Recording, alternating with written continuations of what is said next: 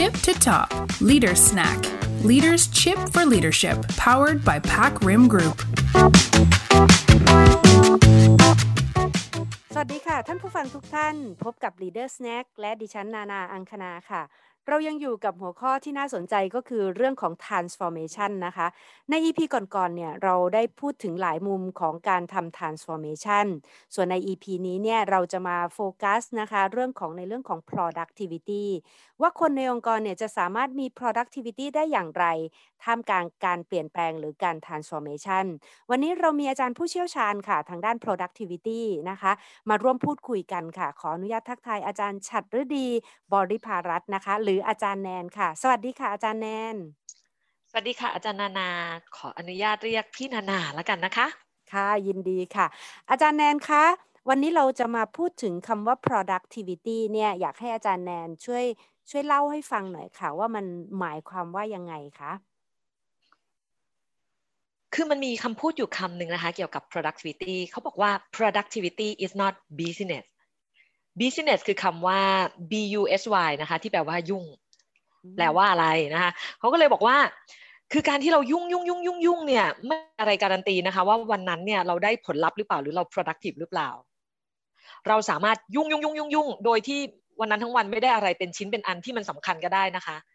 และในขณะเดียวกันเราสามารถได้ productivity โดยที่วันนั้นทั้งวันเราไม่ต้องยุ่งก็ได้ค่ะ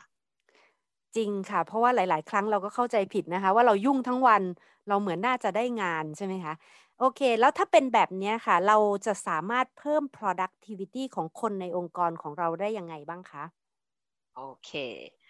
ต้องทำความเข้าใจอันนึงก่อนนะคะ เวลาเราพูด productivity เนี่ยเรามักจะนึกถึงพวกเครื่องจักรโรงงานใช่ไหมคะค่ะแต่วันนี้เนี่ยเรากำลังพูดถึง productivity ของ human being ซึ่งเป็นมนุษย์ มันมีความต่างกันอยู่พอสมควรนะคะ ข้อแรกเลยเราไม่สามารถกดปุ่มแล้วเราก็รันได้ตลอด 24 ทับ7อืม24ค่ะชั่วโมงใน 7 วันอะไรอย่างเงี้ยนะคะ เพราะฉะนั้นเนี่ยมนุษย์เนี่ยอะไรก็ต้องมีการพัก พอพูดถึงการพักมันก็มีอีกสองมุมค่ะ พักกายด้วยแล้วก็ต้องพักใจด้วย รวมถึงมนุษย์เราก็มีความคอมพลีเคทนะคะ เพราะเรามีอารมณ์มีความรู้สึกค่ะ ความอยากทำไม่อยากทำก็ effect productivity ด้วยเพราะฉะนั้นเนี่ยเวลาที่มนุษย์หนึ่งคนจะเพิ่ม productivity ได้เนี่ยมันคือศาสตร์และศิลป์แล้วมันต้องกลมกล่อม มี 3 ปัจจัยหลักนะคะ ที่จะทำให้มนุษย์ได้ productivity อันแรกค่ะ decision การเลือกตัดสินใจ รู้ว่าจะ make high value decision ยังไง กับสิ่งที่สำคัญ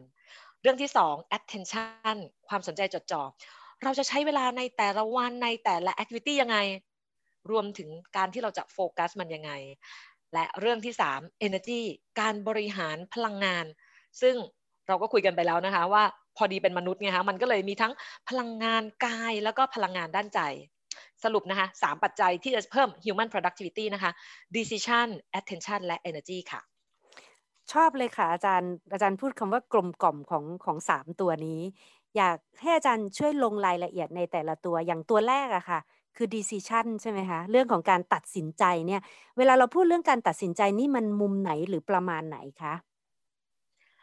เวลาเราพูดถึงการตัดสินใจนะคะ decision เนี่ยเราแปลว่าการตัดสินใจเลือก เลือกทำในสิ่งที่สำคัญ make high value decision มันมีคำพูดอยู่คำหนึ่งค่ะ ฟังแล้วมันแปลกๆนะ แต่ว่าพอแบบว่าพอแปลความหมายแล้วมันแบบอึะคำนี้เขาบอกประโยคนะคะ ไม่ใช่คำประโยคนี้เขาบอกว่า the first thing is to put the first thing the first thing อีกครั้งนะคะค่ะ the first thing is to put the first thing the first thing สิ่งที่ควรทำก่อนสิ่งอื่นใด คือการทำในสิ่งที่สำคัญเป็นอันดับแรก โดยทั่วไปอะค่ะคอนเซปต์นี้ใครๆก็รู้ยังไงต้องทำสิ่งที่สำคัญอะไรอย่างเงี้ยค่ะรู้นะคะ แต่สิ่งที่เกิดคือเรามักจะไม่ทันอะเพราะอะไรรู้ไหมคะในแต่ละวันเรายุ่งมากค่ะ มันมีเรื่องให้ต้องทำให้ต้องตัดสินใจเยอะมาก แล้วอะไรก็ตามที่เข้ามาหาเราเราจะรู้สึกว่า เราอยากทำเราอยากจะจัดการ เพราะฉะนั้นเนี่ยการที่มันยุ่งมากแล้วเราอยากทำทุกอย่าง มันจะทำให้เราไม่มีเวลาเพียงพอที่จะคิดว่าอะไรสำคัญกว่าอะไร เหมือนกับว่าอะไรที่เข้ามาเราก็จะทำทำทำทำทำค่ะ ค่ะ แล้วเราต้องทำยังไงคะเคล็ดลับค่ะอาจารย์ว่าเราจะเลือกยังไงว่า เราควรจะทำอันไหนก่อนอันไหนหลังอะไรสำคัญหรือไม่สำคัญค่ะ เอา keyword นี้ไปเลยค่ะให้ทุกเรื่องทุก moment ที่เข้ามาเนี่ย เราเรียกมันว่าเป็น moment of choice moment of choice ไงคะช่วงเวลาแห่งการเลือก ในช่วง moment of choice เราจะทำสามอย่างค่ะ pause clarify แล้วก็ decide อะไรที่เข้ามานะคะ อย่าเพิ่งรีบจัดการทันที pause ก่อนค่ะ หยุดก่อน หายใจสักนิด clarify ค่ะ ถามตัวเองไอ้ที่เข้ามาตอนนี้นะคะ มันสำคัญมากน้อยขนาดไหนอะข้อแรกนะสองมันสำคัญมากกว่าสิ่งที่เรากำลังทำอยู่ณขณะนี้อยู่หรือเปล่า และสามมันจะต้อง มันจำเป็นหรือเปล่าที่เราจะต้องลงมือทำเดี๋ยวนี้เดี๋ยวนี้เลยมาแทรกคิวตอนเนี้ยนะด้วยสามสามอย่างนี้นะคะในช่วง moment of choice เนี่ย pause clarify decision pause clarify decide จะช่วยให้เราแยกแยะสิ่งสำคัญออกจากสิ่งไม่สำคัญได้ค่ะ อ๋อ งั้นเราต้องหยุดก่อนเลยนะคะ โอเค อันนี้คือ decision แล้วพอมาถึงตัวที่สอง attention attention นี่มันมีมุมต่างกับ decision ยังไงบ้างคะ attention นะคะคือความสนใจจดจ่ออ่าที่เราจะโฟกัสยังไงนะคะ คืออย่างที่คุยกันไปเมื่อสักครู่เลยค่ะ ความยุ่งของเราเนี่ย ไอ้ distract ที่เรามันเข้ามาหาเราในแต่ละวันเนี่ยโดยเฉพาะอย่างยิ่งเลยค่ะยุคนี้เนี่ยที่เรา work from home กันเยอะมาก เรื่องส่วนตัวกับเรื่องงานนี้แทบจะเป็นเนื้อเดียวกันแยกกันแทบจะไม่ออกอยู่แล้วนะคะ และเราก็มีหลายสิ่งหลายอย่างที่เข้ามาหาเราจากเทคโนโลยีใช่ไหมคะ ไม่ว่าจะเป็น text message ประชุมออนไลน์ทั้งหลายแหล่โซเชียลมีเดีย โทรศัพท์ที่เข้ามาอะไรอย่างเงี้ย เพราะฉะนั้นเนี่ยเราจะต้อง manage attention หรือว่าจัดการเกี่ยวกับความสนใจจดจ่อของเรา มีสองเรื่องนี่คะที่เราจะใช้ในการจัดการกับความสนใจจดจ่อ อันแรกคือ manage เทคโนโลยีแล้วก็อันที่สองเนี่ยคือการรู้จัก plan ค่ะ อันแรกเลยค่ะเทคโนโลยีคือเนื่องจากว่าปัจจุบันเราก็ใช้เทคโนโลยีในการทำงานเยอะ อย่างเช่นโซเชียลมีเดียเราทำงานผ่านตรงนี้ค่ะ แล้วบางครั้งเราก็นั่งทำงานอยู่ใช่ไหมคะ แต่ว่าใจมันก็ฉลับออกไปใช้โซเชียลมีเดียเรื่องส่วนตัวแบบนี้ค่ะ อาจารย์มีเคล็ดลับหรือข้อแนะนำยังไงบ้างคะอันดับแรกเลยนะคะ ถามตัวเองอยู่ตลอดเวลาเลยนะ เราต้องใช้พวกเทคโนโลยีทั้งหลายแหละให้เราเป็นนายมันนะคะ ไม่ใช่มันเป็นนายเรา แล้วอันที่สองนะคะ เอา moment of choice ที่เมื่อสักครู่เราคุยกันไปเนี่ย เอามาถามตัวเองบ่อยๆ ให้เป็นประโยชน์ เราเชื่อว่าถ้าคุณได้หยุดและถามตัวเองนะ สิ่งที่เราตอบสนองหรือเราทำอะไรเนี่ยมันยังไงมันจะต้องต่างไปจากเดิมแน่นอน pause clarify แล้วก็ design ตอนนี้เรากำลังทำงานอยู่หรือเปล่าหรือเรากำลังไหลแล้วอะค่ะอ่าอะไรที่มันเข้ามาทักเรา มันทำให้เราแบบว่าไปกดปุ่มต่างๆ หรือเปล่า หรือกระทั่งนะคะ ขนาดเรานั่งทำงานอยู่นะ แต่ตอนนี้อาจจะชักมันจะยาวนานแล้วมันเว้นเวอร์แล้วอะค่ะมันมันใช่โมเมนต์ที่เรา productive แล้วหรือเปล่า หรือเราควรจะวางมาสักพัก ไปกินน้ำไปจิบกาแฟหรือไปเข้าห้องน้ำเพื่อให้สมองมันกลับมา refresh อีกครั้งหนึ่งเราต้อง manage เทคโนโลยีนะคะค่ะแต่กี้นี้เราพูดถึงเรื่องอีกตัวหนึ่งก็คือแผนคือการวางแผน ซึ่งปกติเราก็วางแผนอยู่เป็นประจำอยู่แล้วค่ะ แผนในมุมนี้ของอาจารย์หมายความว่ายังไงคะ โอเค เชื่อว่านะคะในการวางแผนเนี่ยเราทุกคนเลยอะส่วนใหญ่เราก็เราว่าเราวางแผนนะคะ แต่เขาบอกว่ามีคำถามบางอย่างที่เราจะต้องถามตัวเองนะคะคำถามแรกค่ะ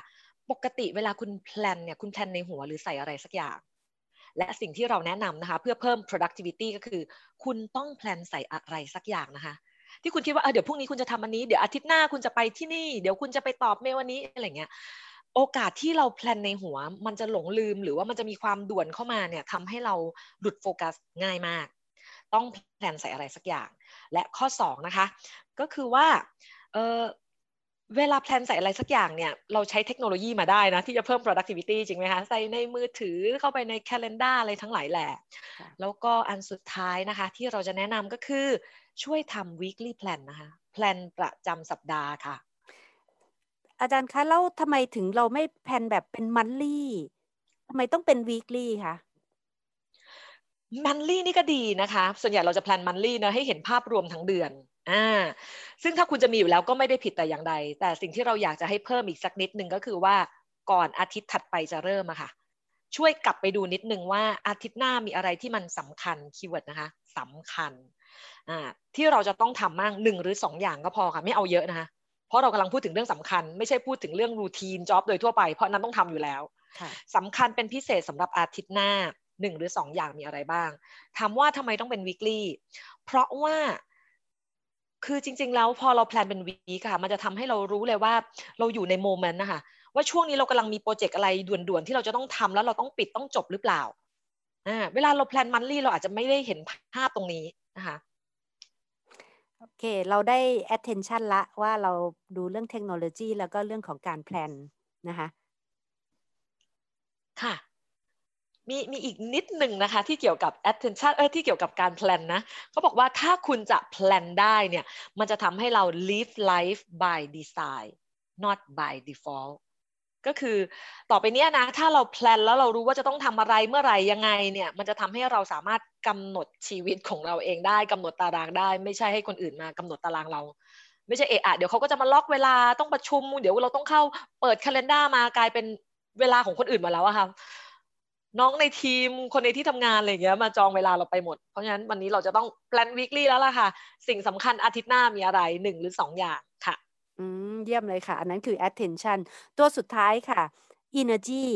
energy เนี่ยมันมันเป็นเรื่องของพลังใช่ไหมคะ แล้วมันเกี่ยวข้องกับ productivity ยังไงบ้างอะคะค่ะ เมื่อสักครู่เราคุยกันไปเนาะมนุษย์เนี่ย drive ด้วยพลังกายและพลังใจ กายกับใจนี่มันก็มีความเขาเรียกอะไรดี สัมพันธ์กันนะคะ เช่นนะคะ สมการง่าย ๆ กายพร้อมใจพร้อมนี่พร้อมทำ productivity ร้อยเปอร์เซ็นจริงไหมคะค่ะ ในวันที่กายพร้อมแต่ใจไม่พร้อมค่ะเออมันไม่อยากทำเนาะทำใช่ค่ะไม่อยากไม่อยาก และในวันที่กายไม่พร้อมค่ะ แต่ใจพร้อม เราอยากทำนะคะ แต่มันมันไม่มีแรงที่จะทำไหมคะค่ะ แล้วแล้วเราจะมีข้อแนะนำหรือว่าเคล็ดลับยังไงคะที่จะทำให้เรามีทั้งพลังกายและพลังใจค่ะ เรามีแหล่งขับเคลื่อนพลังงานทั้ง 5 นะคะ ที่จะเพิ่ม productivity ของมนุษย์ค่ะ 5 อย่างนี้มีอะไร move eat sleep relax connect คร่าวๆแต่ละตัวนะคะ move มันต้องมีการเคลื่อนไหวนะคะ เช่น ร่างกายมนุษย์เนี่ยเราไม่สามารถทำอะไรที่มันซ้ำๆแล้วอยู่กับที่ได้เกิน 90 นาทีนะคะ ไม่งั้นร่างกายกล้ามเนื้อเนี่ยมันจะล้าแล้วเขาจะหลั่งสารแห่งความเครียดออกมา เพราะฉะนั้นทุก ๆ 90 นาที หรือว่า1 1ชั่วโมงครึ่งเนี่ยคุณต้องลุกละไปทำอะไรสักอย่างไปเปลี่ยนอิริยาบถสอง eat กินอาหารที่มีประโยชน์ อันนี้ทุกคนก็ทราบแล้วนะคะ แต่ที่มีอันนึงที่จะเป็น เช็ค checklist ของเราก็คือว่าลองถามเช็คหน่อยได้ไหมคะว่าเราหิวระหว่างมื้อหรือเปล่า เพราะถ้าคุณหิวระหว่างมื้อ เช่น คุณทานข้าวเที่ยง แล้วตอนบ่ายสามเนี่ยคุณเริ่มอยากอะไรหวานๆอะไรประมาณเนี้ยอยากอะไรที่มันสดชื่น มันส่งสัญญาณบางอย่างว่า เอ๊เราน่าจะ eat ไม่ค่อยถูกต้อง เพราะการ eatหรือการกินที่ถูกต้องคือ เราจะไม่หิวระหว่างมื้อค่ะ ตัวที่สามนะคะ sleep เราก็คุยกันไว้ว่ามันจะต้อง balance นะคะระหว่าง quantity และ quality แปลว่า จำนวนเวลาที่เรารู้กันอยู่แล้วนะคะนอนเนี่ยหกถึงแปดชั่วโมงอะไรอย่างเงี้ยนะนั่นคือ quantity ใช่ไหมคะมันต้องได้ quality ด้วยคือคุณต้องหลับสนิทด้วยนะ อันที่สี่นะคะ relax คือการไม่เครียด